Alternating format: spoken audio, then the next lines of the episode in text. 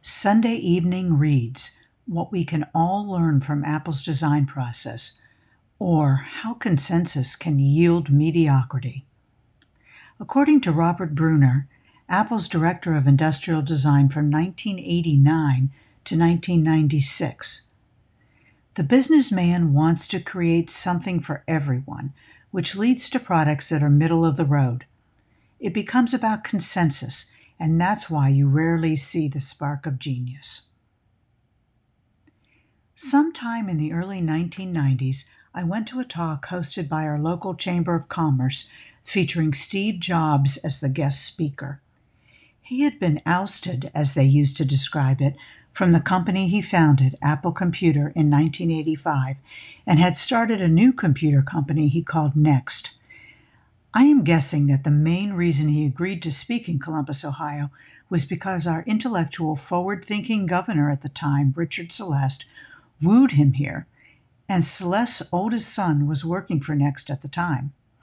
Jobs would not make his triumphant return to Apple until 1997. I had already been following Jobs for a number of years and was downright giddy about this opportunity to see him and hear him in person.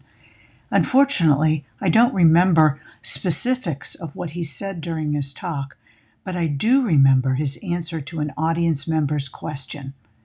He didn't stand still behind a lectern or microphone, by the way. He paced back and forth across the stage as he was talking and fielding questions, less like a speaker for a chamber of commerce and more like a current TED talk. A person in the audience, presumably a business person, asked him, what he did to relax. Without a second hesitation, he simply answered, I go to Italy. I remember the audience let out a bit of a nervous laughter at his answer. Maybe they were thinking, this guy has so much money he can just take off for Italy anytime he wants. Jobs saw the need to expand on his answer, and what he said laid out his thinking on design and what Apple was to become upon his return. He talked about the beauty and history of Italy, and particularly its art, it, that influenced his thinking on what makes a great product. That's why he kept returning there again and again.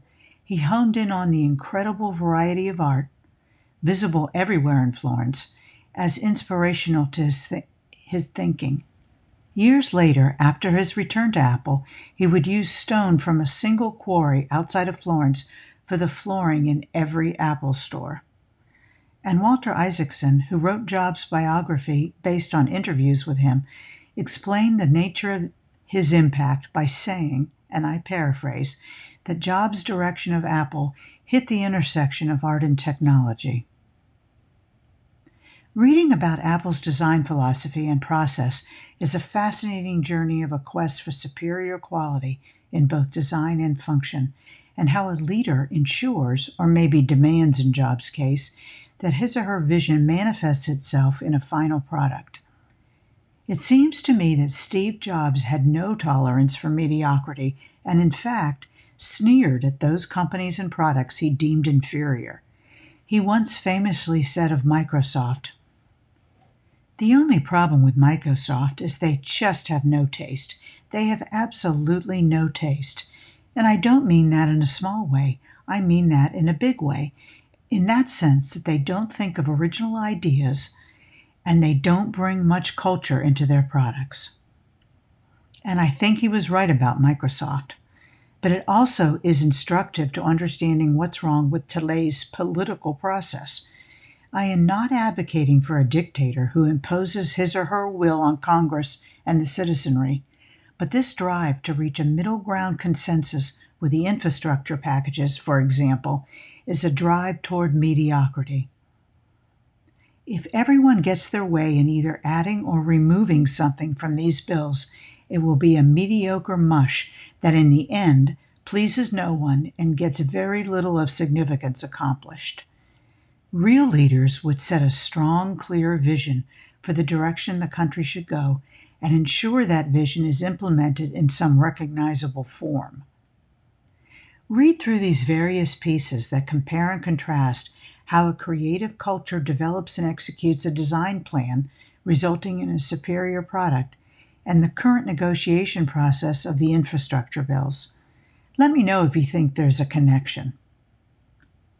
First up, a 2014 article from Fast Company that describes Apple University and the company's de- design philosophy. Second, a fascinating editorial from Artsy focusing on the lessons from Picasso's Bulls and their relation to Apple's design process. It includes a neat slideshow of the evolution of the Macintosh computer. According to Jony Ives, Apple's lead industrial designer in 2007, you have to deeply understand the essence of a product in order to be able to get rid of the parts that are not essential. Next, a question and answer by the Wharton School of Business with a formal principal engineer for Apple, who describes a design process centered on empathy.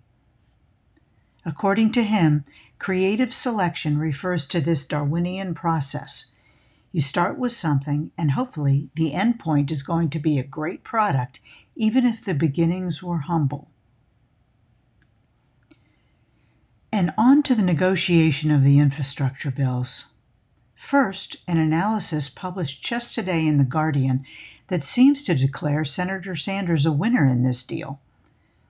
Does the following quote sound like compromise on these bills will result in that spark of genius that our country so desperately needs right now? The senators have competing worldviews, whereas Sanders believes the bill has the potential to be one of the most important pieces of legislation since the New Deal. Manchin has warned that the scale of its risks changing our whole society to an entitlement mentality.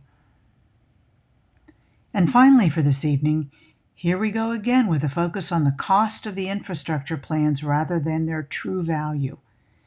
This CNN summary from just three days ago detail, details what is most likely in and what's out in the infrastructure bill negotiations. Again, this type of negotiation does not bode well to create a transformative, insanely great, as Steve Jobs would say, infrastructure bill, just more mediocrity by consensus. I would love to hear your comments on this. Who of you uses Apple products and why? Why do you think of the negotiation process on the infrastructure bills? Infrastructure bills. Let me know in the comments below, please. Again, thanks for listening.